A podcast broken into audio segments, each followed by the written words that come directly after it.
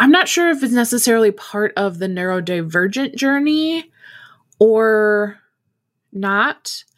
But when I started accepting that creativity is part of play, that it's it's just for our brains to have fun and enjoy making things, that changed everything for me.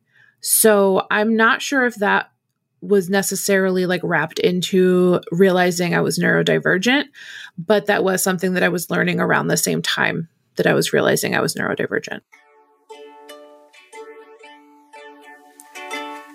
This is the neurodivergent creative. Spicy brains unpacking all the shame. It's time for you to come be creative. With Caitlin Fisher as your host and creative coach, they'll change your approach and tell you a joke to lighten your load and help you along or sing you a song.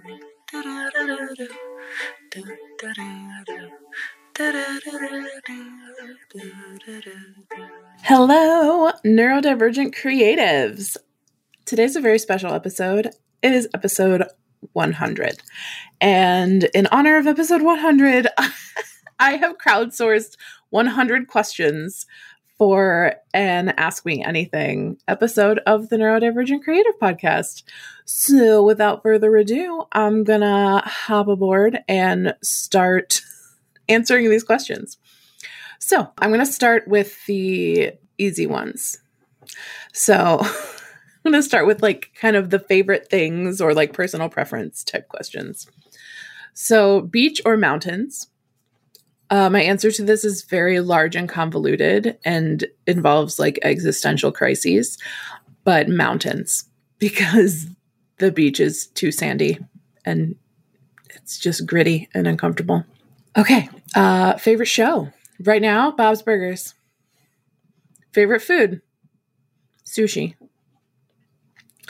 Favorite outfit I have this red floral dress that is super comfy and looks super good. So we're going to go with that. Favorite dessert? Tiramisu. Favorite books? That is difficult because I like many books. Um, I'd say the most recent, like, voracious read that I had was probably the Extraordinary series by TJ Klune. Highly recommend. Favorite music? Hmm, my music, my musical tastes are um like late 90s, early 2000s, like top 40, kind of pop punky, emo here and there. Uh, Barenaked Ladies, Kesha's Rainbow album and Forward, like empowerment kind of Kesha, rather than like party Kesha because party Kesha was happening when I was in college and I was like not partying. Uh, so I kind of missed the Kesha boat there, but got into her later. Uh, and also like Lizzo, Megan Thee Stallion, 21 Pilots. I don't know that you could pin it down. I don't know. I can't just tell you a genre. But I like all of those. What is your favorite pie? Anything that is not pumpkin pie style. I do not like the kind of mushy mushiness of a pumpkin pie or like a sweet potato pie, even a a pecan pie. A pecan pie. I say pecan unless it's a pie, then it's a pecan pie. Um, hashtag born in Tennessee.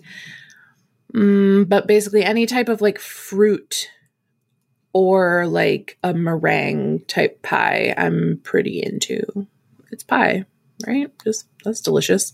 What is your favorite flower or plant? My monstera and my orchids are my favorite plants and my pothos. All my plants, all of the plants that I have are my favorite plants. The end. What's your favorite bug?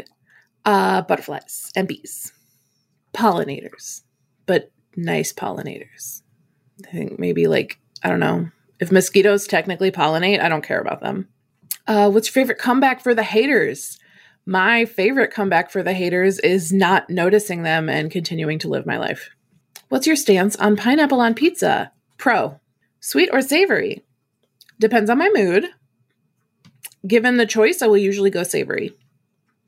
Sometimes, if I'm in the mood for sweet, that's what I want. It's, I feel like that's how mm, tasting things works.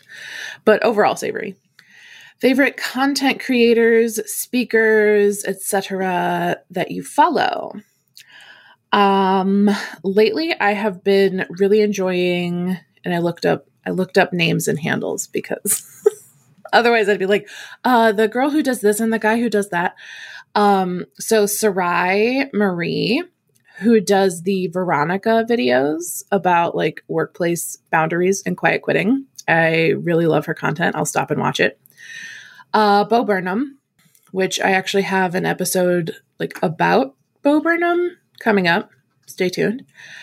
Uh, Jimmy Sowell, Sowell, don't know. Jimmy uh, goes by the username Nerdork, who does the kind of like I understood the assignment. Did the assigner of the assignment understood who they were assigning the assignment to? Voice. Uh, I just love him. And Elyse Myers. I've had two dreams about Elyse Myers where we're just friends and we just hang out and I have her phone number. it's wonderful. Elyse Myers, if you're watching this, I love you and we should be friends. Coffee or tea? And why is the answer iced coffee? Uh, the answer is iced coffee because it is superior, but also matcha and also chai and also hot drinks in the winter, but usually iced coffee specifically cold brew, because it's less acidic. And now that I'm 35 and I have stomach problems, I have to drink less acidic coffee. Do you prefer hot or cold weather wise? And what's your favorite season and seasonal activities? Great question. I prefer the non extreme weather. So I like it warm or cool rather than hot or cold. My favorite season is like the first few weeks of fall, like September into October, um, while we have like pretty crunchy leaves, but it is not dark all the time yet. Once we hit the daylight saving time time change, I am not having the best time. What are your peppers of choice for your spice rack? This is a great question. Uh, can't really go wrong with like cayenne, your standard guys, but I also use hot chili oil or chili crisp or like gochujang or sriracha in a lot of things. I like spice. What flavor of jelly goes best with peanut butter? Grape. I will also do like a any type of berry. So like blackberry, raspberry, strawberry, but like classically, I just I like grape. Okay, that was it for the easy questions. Now I'm going to get into more like questions about the podcast and creativity and neurodivergence and stuff. So, podcast questions. How do you select your podcast guests? Uh, sometimes I just have a friend and I reach out and I'm like, hey, come on my show and let's talk about this thing. And so I've done that. Sometimes I'll go into like collaboration or networking groups and find guests in there just posting like hey i want to talk about these topics. Is there anybody in here who's an expert? Would you like to come on my show? And sometimes people pitch me and they're like hello i am an expert in such and such. Would you uh, like me to be on your podcast? And then i'll say yes or no. Who was your favorite guest speaker? I've had a lot of guests and i think that my favorite guests to have are my clients because I get to interview them a little differently, like from a different perspective than when I'm coaching them. And so I can kind of shout out their wins and their growth and all that fun stuff. And I really, I just love talking to my clients and seeing all the changes that they've made. And I help them do that. So it's a little selfish, but I also love shouting them out. If you could interview any person from history, who would it be and why? So difficult. I have no idea. Because I feel like you should pick like some sort of historical important person, but like realistically, probably just my grandmother. Does that count? I think it counts. Grandma. I'm talking to grandma. I need to interview her for my memoir. How did you get started with the podcast? Um, I was like, I should have a podcast. And so I figured out how to make a podcast. And then I made a podcast. Um, shout out to Angie Jordan, who has like courses and all sorts of like products and services to help people with their podcasts. I took one of her courses to learn the basics of like what I need to talk about and tools to publish and stuff. And she has answered a lot of questions for me over the years. So, Angie Jordan, shout out. What's your favorite neurodivergent creative podcast episode? Mm, that's so difficult. Partly because once I record them, I kind of forget what I talked about ever. Um, but honestly, I think one of my favorites is Motivation is Not Like a Muffin. This is literally the third episode I ever did. And I like it because it talks about diet culture and all the fucking problems with it. And that single episode has made so many people feel seen and heard and validated in their struggles with diet culture. And I honestly think that in like the self-help space and the coaching space, we need to be talking about how how just everywhere diet culture is. And if you are in recovery from an eating disorder, it can be tricky to navigate that and to make sure that you are getting supportive advice and coaching from people that you trust while also managing the triggers that come with frequent comparisons to diet culture, weight loss, things like that in those spaces because that's one of the number one goals people have is weight loss.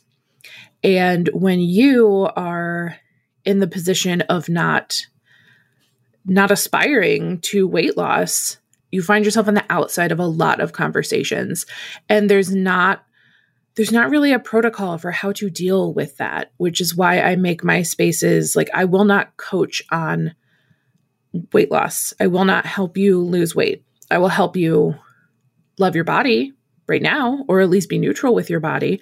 I will help you navigate um, getting back into an exercise routine after a rest period without re triggering your eating disorder. Like, we can work on a lot of things related to body and weight and diet, but I will not ascribe to diet culture ever. Who are the human beings on my podcast guest wish list?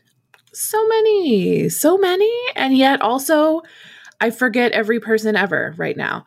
Um, I would love to have K.A. Applegate on the show. Uh, she's the author of Animorphs. Well, she and her husband both wrote Animorphs, but it was under K.A. Applegate as the pen name. And I just love her. Also, Elyse Myers, again. I would love to talk to Elyse Myers. The thousand D million D people. Oh, I also forgot to mention that one of my favorite episodes is my interview with Petra Vega. That was just like an amazing conversation and a really fun episode. And I've re-listened to it a couple times, so I like I know it's really good. So go listen to that one. Lots of good gems. And Petra is a fucking delight. What is something you love about yourself and being a neurodivergent creative since starting the podcast? So, between Caitlin podcast episode one and Caitlin podcast episode 100, what changed and what is fun? Quite a question. Uh, that one came from Kitty, who's on my content team. uh, and she likes to ask me very complicated questions. Uh, but very seriously, the biggest change from episode one to episode 100 has been that I am much more apologetic and willing to just be a human person. I used to really outline every episode and have like all kinds of bullet points and references that I wanted to make. And everything was super planned out. And I'm like, okay, the purpose of this episode is to do this. And I was editing to the point where I didn't want you to hear me breathe. So anytime I took a breath, I would edit that out. Whew, that's exhausting. And now I'm just like, I could talk about my handicap parking placard for 10 or 15 minutes. Let's just go. Let's just do that. Uh, and hey, it turns out that it's still resonating with people and you don't have to super overproduce it. Ta da! So I get to just show up and be me and talk about my experiences as a neurodivergent creative, which turn out to be very common among listeners and other neurodivergent creatives. Funny how that works. Who did your jingle and why is it so adorable? My jingle was created, written, sung, and performed like all the way down by Ashton Powers, who is a friend, like longtime friend, um, sometimes client, but always spiritual, spiritual guiding light. Uh, yeah, Ashton, I I gave them very minimal directions. I was like, I just kind of want a jingle for the podcast. And they were like, uh, cool. What do you think about this? And it was just perfect and I cried. So that's what I think about that. It's perfect. It's so good. It's so good. They also started teaching me how to play ukulele, and I've mostly forgotten everything that they taught me, but I can relearn. I believe in myself. Everybody needs a everybody needs a creative friend on their team. Somebody who's like, let's just do something silly, like learn ukulele. What's the hardest part about having a weekly podcast? Um, the hardest part used to be recording and producing an episode every week. The hardest part now is just coming up with ideas that I haven't already talked about because once you're 100 episodes in, you're like, mm, I feel like I've talked about a lot of things already. But the nature of a podcast is like that's fine. You can just say it again. You can you can do the same thing again or in a slightly different way or whatever um, but just making sure that I'm I'm saying stuff that is relevant and important and impactful, like a hundred question AMA. That's super important for the world. Why did you start a podcast? That is a great question because I know a lot of stuff and I have a lot of opinions, and people generally like them. And so I figure, okay, if I can encourage my friends in these ways to embrace creativity and stop hustling, etc. If I can talk about that in one conversation, what if I could talk about that and reach thousands of people? And that's why I started a podcast. Why this topic for the podcast? That is also an amazing question. And really comes down to the fact that I, so it started as Run Like Hell Toward Happy. That was the name of the podcast originally.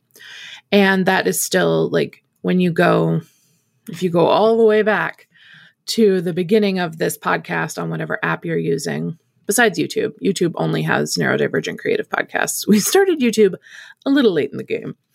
But um, if you go all the way back to the, you know, first seasons and stuff, and I'm not really doing them as seasons per se anymore, but they were about this idea of Run Like Hell Toward Happy, which is going to end up being a book title. So keep an eye out for that in the future of me. Um, which is this idea that as long as you have a point on the horizon to move toward and you move toward that, the people who keep up with you or who are going in the same direction, you know that those are your people. If people are trying to get you to like divert from that path and go toward their happy instead of your happy, maybe not the people for you. Same with jobs, same with hobbies or like anything that takes up your time.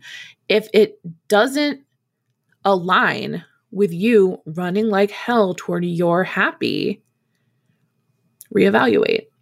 And that was the like guiding premise of the show at first, but that does not come across in the title Run Like Hell Toward Happy. Um, it probably looks like a running podcast or something like that. Uh, and I'm not a runner. I used to be a runner. Used to be. We could talk about that. Um, maybe I should. Like lessons I learned from distance running as a former distance runner. I'm gonna write that down. No, I won't. I'll forget. It's fine. Uh, somebody remind me. But now that it's the Neurodivergent Creative Podcast, that was so in line with who I already coach and who I resonate with. Like my message, my coaching, my work, my services, everything I do, free or paid, aligns with the idea of neurodivergence and creativity. So that is why this topic, because it's fucking important and we need to talk about it more. What is the coolest thing that's happened because of your podcast? I have an amazing answer for this. Um, and it is that um, September 16th, I was at Flaming River Con, which is a local queer, geeky, nerdy con. So it is the intersection of queerness and also geekdom. And that happens in Cleveland. And I went and had a table there and like was teaching a class. I taught a workshop there which was fucking awesome, by the way. And when I got back from teaching the workshop, my partner said, Oh, somebody stopped by and recognized you from your podcast. And I was like, What the fuck? What? Like, I was recognized in the wild.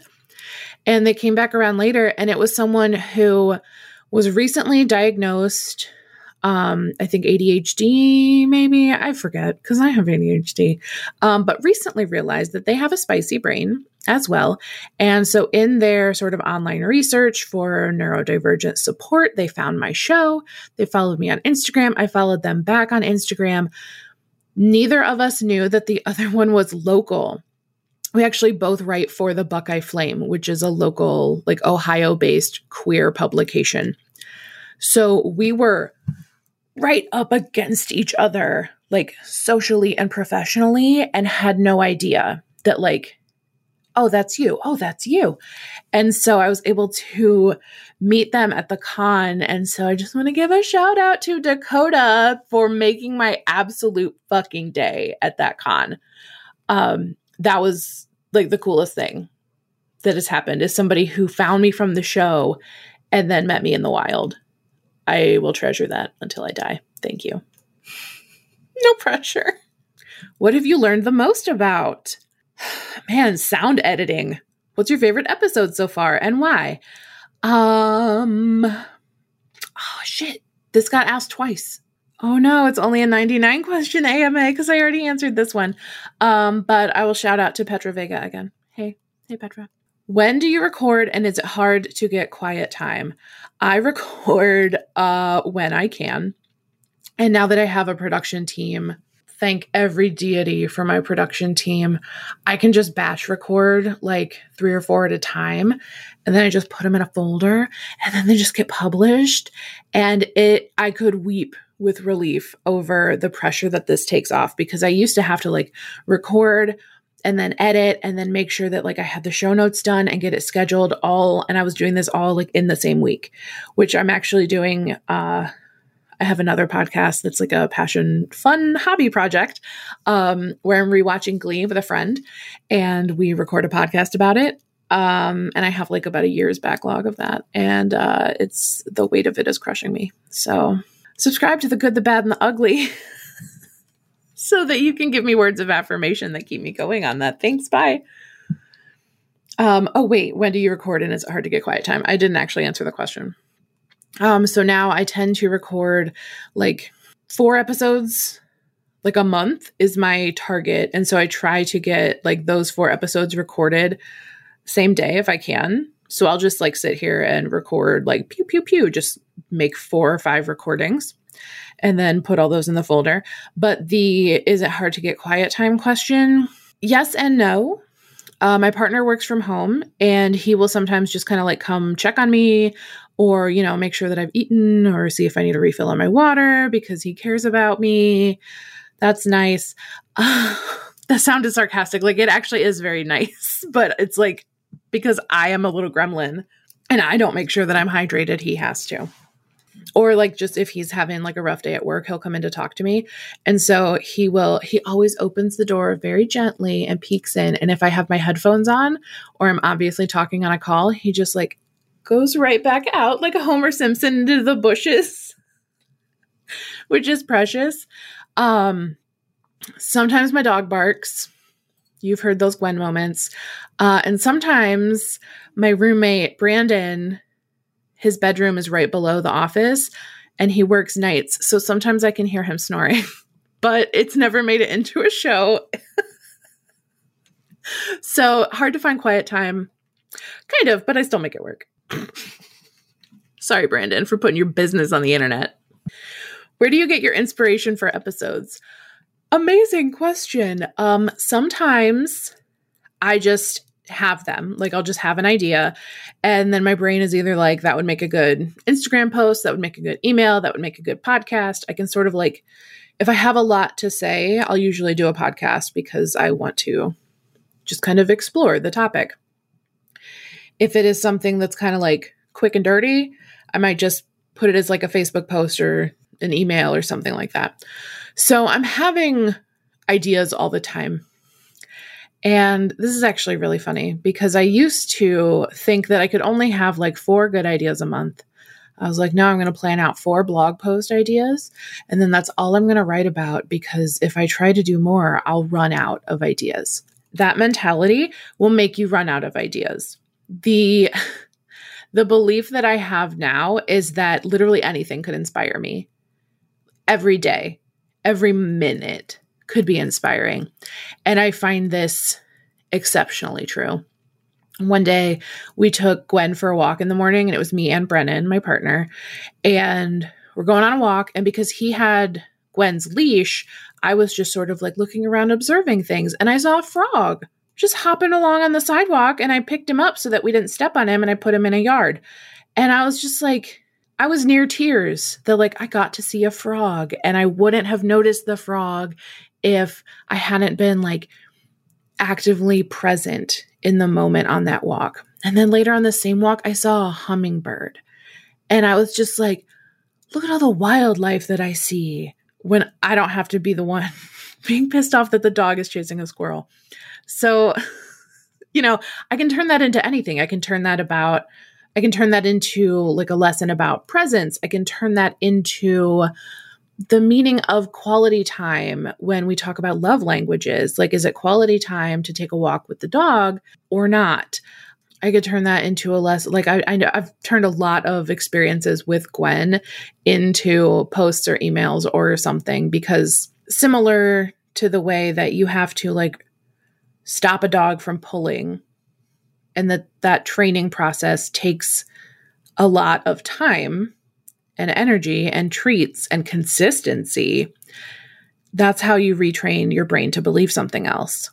Right? Like your your brain is going to pull on the leash and then you offer it a snack to stay next to you.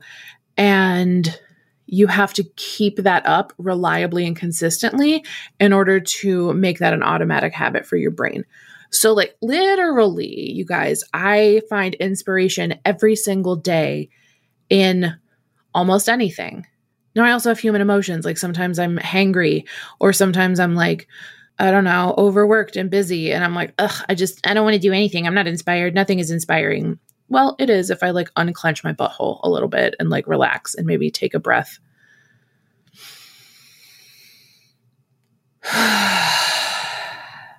so that's how I get inspiration for my podcast episodes. And if I literally can't think of anything, then I ask Kitty and I'm like, Kitty, what do I talk about? And then Kitty gives me great ideas. Shout out to Kitty. I love you. Okay, next. uh, what was your first piece of art where you stood back and you were like, whoa, that's actually pretty good? I'm thinking of so many. Um, when I was in like fourth or fifth grade, I want to say, I drew a picture of my childhood home in colored pencil, and it was featured in like the school art show. And that was probably the first time that I made a piece of art and felt really proud of it. But there were there were others I made. I took a painting class in high school and I did this watercolor picture of glass vases and I don't know that I could recreate it now. And I like it was extremely impressive. And my mom ended up with it. I don't know if she's thrown it away because she hates me, uh, or if she still has it. She might because it was a good piece of art. And I also did this monochrome, this beautiful purple monochrome scene of like a flowing river with like a little, like a very short waterfall. And I left that one at an ex's house when I moved all my stuff out. I forgot it and I regret it every day. This guy back here, very impressive. This guy back here, very impressive. I am at a point in my life where I'm impressed with most of my art. I don't know, because I just think it's good. like it doesn't it doesn't have to be museum quality famous painting level for me to be like, damn, okay, that's pretty good. Both of these paintings behind me were my first time trying a new technique. and they turned out great, especially considering it was my first time trying new techniques. So, like, honestly, every time I push myself and I think this one, this is the most complicated, coolest thing I've ever done, I do a pretty fucking good job with it. And honestly, it's amazing. I think I'm a good artist. I think you're a good artist already, right now, you, right here. Love you. Fucking love you. What is your favorite creative activity? Writing. Do you make art? What kind of art do you like? I do make art. Uh, right now, I'm very into collage, which is um, this this piece behind me. If you're watching on YouTube, uh, this is a scene of a park, and half of the scene is spring, and half of the scene is fall. And there's like a path that goes through the middle, and it's honestly pretty epic. It came together better than I imagined, um, and it's it's like the first time that in a collage I was just pulling out like color from my magazine pages instead of images. So usually when I would do collage, it would be like vision board style, and I would cut out something like a beautiful kitchen, right? And I'm like, that's my dream kitchen. It goes on the vision board. With this one, I was pulling out like elements. I was finding grass, I was finding sky, I was finding tree. And I didn't need to be looking for like anything aspirational. And in fact, this kind of goes back to that inspiration thing is when basically anything in the correct color will work. You can make a sun out of a sponge. You can make a tree out of a glass. Like, there's no rules with collage aside from just get your point across. Like look for the shape you need look for the color you need. It's really it's an intuitive process. Like i don't think that you could turn collage into something that's like oh simply um, just place part a here and part b here and part c here. Like the whole time i was doing it i was like holding it up and seeing like does this how does this look in the finished piece? And like how am i going to layer all these pieces and elements together because a very frustrating thing about art, like physical art and not digital art, is like I can't relayer this. I can't say, oh no, I want to put this tree a little bit further back. There's no layer tool that's real. So I had to peel some stuff off and then reglue it. you also can't make anything bigger or smaller. so when I've been like in Canva for a really long time, and then I go to do an art piece that is like actually manual, non digital, analog, I don't know, tactile art, I'll be like really frustrated. I'm like, well, this is great, but I need it to be smaller. Why can't I just shrink it? And it's like, who boy, I'm like a toddler who's like used to iPads and I'm trying to like open a magazine with like a swipe. Real story. I've read about I read about somebody whose toddler was trying to open a Time magazine in an airport by swiping it. How has your writing evolved through your life? boy howdy. Um i have embraced the first draft and that has changed my entire life. I used to be a final drafter like just this is what i wrote. It gets my point across because i'm a very good writer and i know how to write things in a compelling way. Uh, there's good narrative flow blah blah blah. But now that i am like writing a novel writing a memoir the fact that I can write enough of it to get the general shape there. And then I go through and revise once, twice, maybe even more than that. Sorry, we're having a Gwen moment. Hi, Gwen. You're fine. You're okay. Having the main shape of the writing process or the writing piece done and then going back in to refine and add details is something that I have had to learn.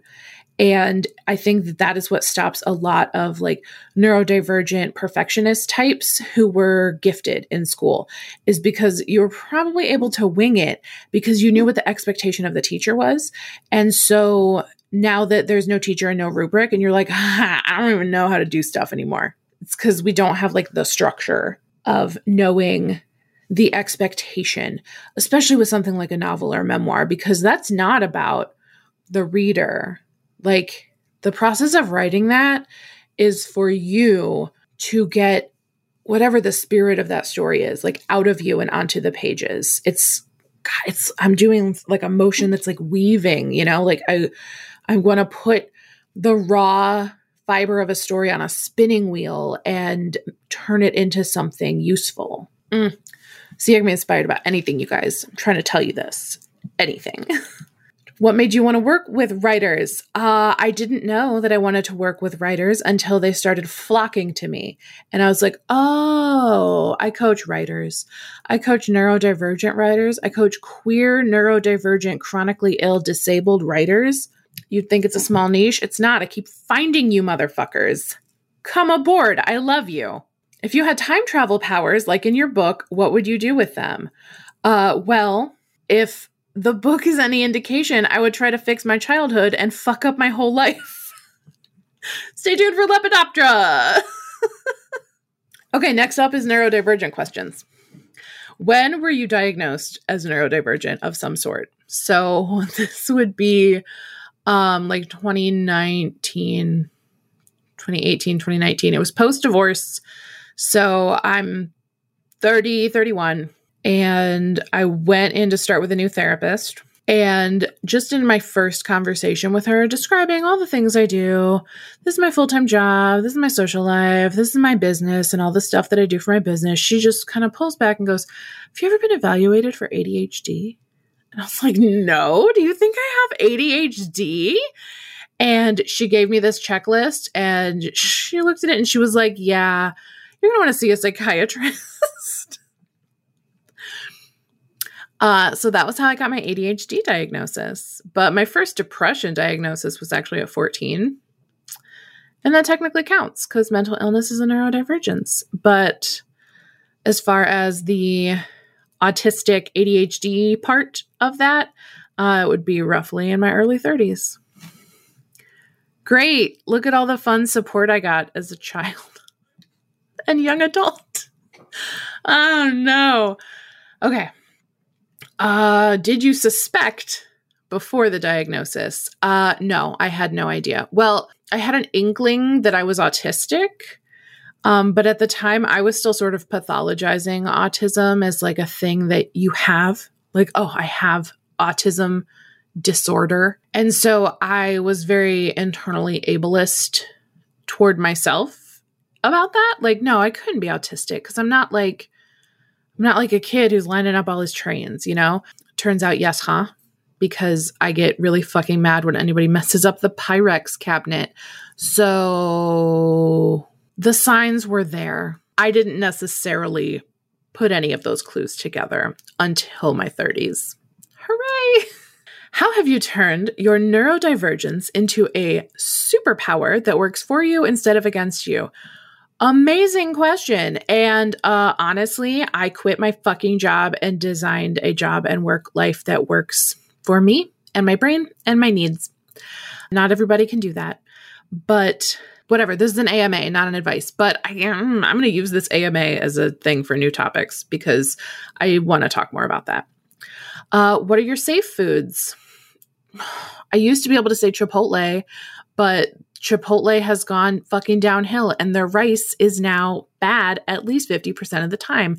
It's either overcooked or undercooked or over oiled or under seasoned or something. And I just need you guys to get your shit fucking together. Okay. Thank you. Macaroni and cheese. Next. What food do you not like that you wish you did? I guess pumpkin pie. What's your go to stim? Um, I make a lot of sounds. So I will kind of like sing during the day, or I'll make like little pop noises. I'm a vocal stimmer. Um, but then also I have a baby blanket with satin edges. This is one of the clues from childhood. uh, ever since I was born, I have had a satin lined baby blanket. Obviously, I've gone through dozens of them in the years because I was hard on them as a kid. Don't know what the fuck was going on. Um, but I've had this one for over a decade now. Um, and I just like I will rub the satin edge or I will like rub it on my upper lip or like between my nose and upper lip. And that is that is one of like my relaxing stims. Okay, great. Um, I also do patterns with my um, fingers. So, like if I'm anxious, I'll start tapping myself in different patterns. And I've done that since childhood as well. Never knew it was stimming until I had the word for it. That there, there are three. Favorite resources for learning more about ADHD, books or podcasts or anything. Um, I would say like social media accounts. Um, Neurodivergent Rebel. Uh, my friend Mattia Murray has an AuDHD Flourishing, I believe is the name of their podcast, that is about AuDHD specifically. So that's when you are autistic and ADHD, which is just a special blend, a special blend of delight. Um, so their podcast is really great. Jennifer Alumbaugh, I am having trouble remembering the like their brand name. I want to say it's like neuro neuro inclusive expressions or something like that. I'm so fucking sorry. I know it Neuro expansive something. I'm going to put it in the show notes. My apologies, I have ADHD. But they do a lot of content and training and talking about um, neuro inclusion, like in the workplace. So I think that is especially helpful for people because getting accommodations in the workplace when you're neurodivergent is fucking hard and it's hard on you too. I keep making this advice instead of an AMA. More to come. At what point in your life did you know you were neurodivergent? And how did that knowledge affect how you approach creativity? So, as I said before, I was like officially diagnosed and started absorbing the fact that I'm neurodivergent in my early 30s. So, I would say that like that's the point in my life where I knew. So like honestly, my my life can be divided into like before 30 and after 30, which is to say like being actively traumatized and then healing from trauma. How did it approach or affect how you approach creativity? I I'm not sure if it's necessarily part of the neurodivergent journey or not. Um but when I started accepting that creativity is part of play, that it's it's just for our brains to have fun and enjoy making things, that changed everything for me. So I'm not sure if that was necessarily like wrapped into realizing I was neurodivergent, but that was something that I was learning around the same time that I was realizing I was neurodivergent. Man, I think I'm going to have to divide this into two podcasts because I'm already at like 45 minutes and we got a lot of questions left. So I'm going to stop us here and then I will be back with more of your questions. Okay, stay hydrated, make some art, be creative. I love you. You're amazing. Bye. Thanks for spending this time with me, Neurodivergent Creative. If you would like to harness the absolute audacity to be your brightest, boldest, rebellious, most creative self, I invite you to download the Audacity Bill of Rights available at audacityarchives.com. And this will put you on my email list to get a weekly dose of Audacity right to your inbox. I would also love to shout out Ashton Powers, who wrote my opening jingle and is strumming the ukulele right now. And also shout out the Pancake Copycats, who are my podcast and video producers. This team of amazing neurodivergent creatives that I have been able to cultivate is life changing. Okay, go out there, make some weird art, have the audacity, and stay hydrated. I love you. Bye.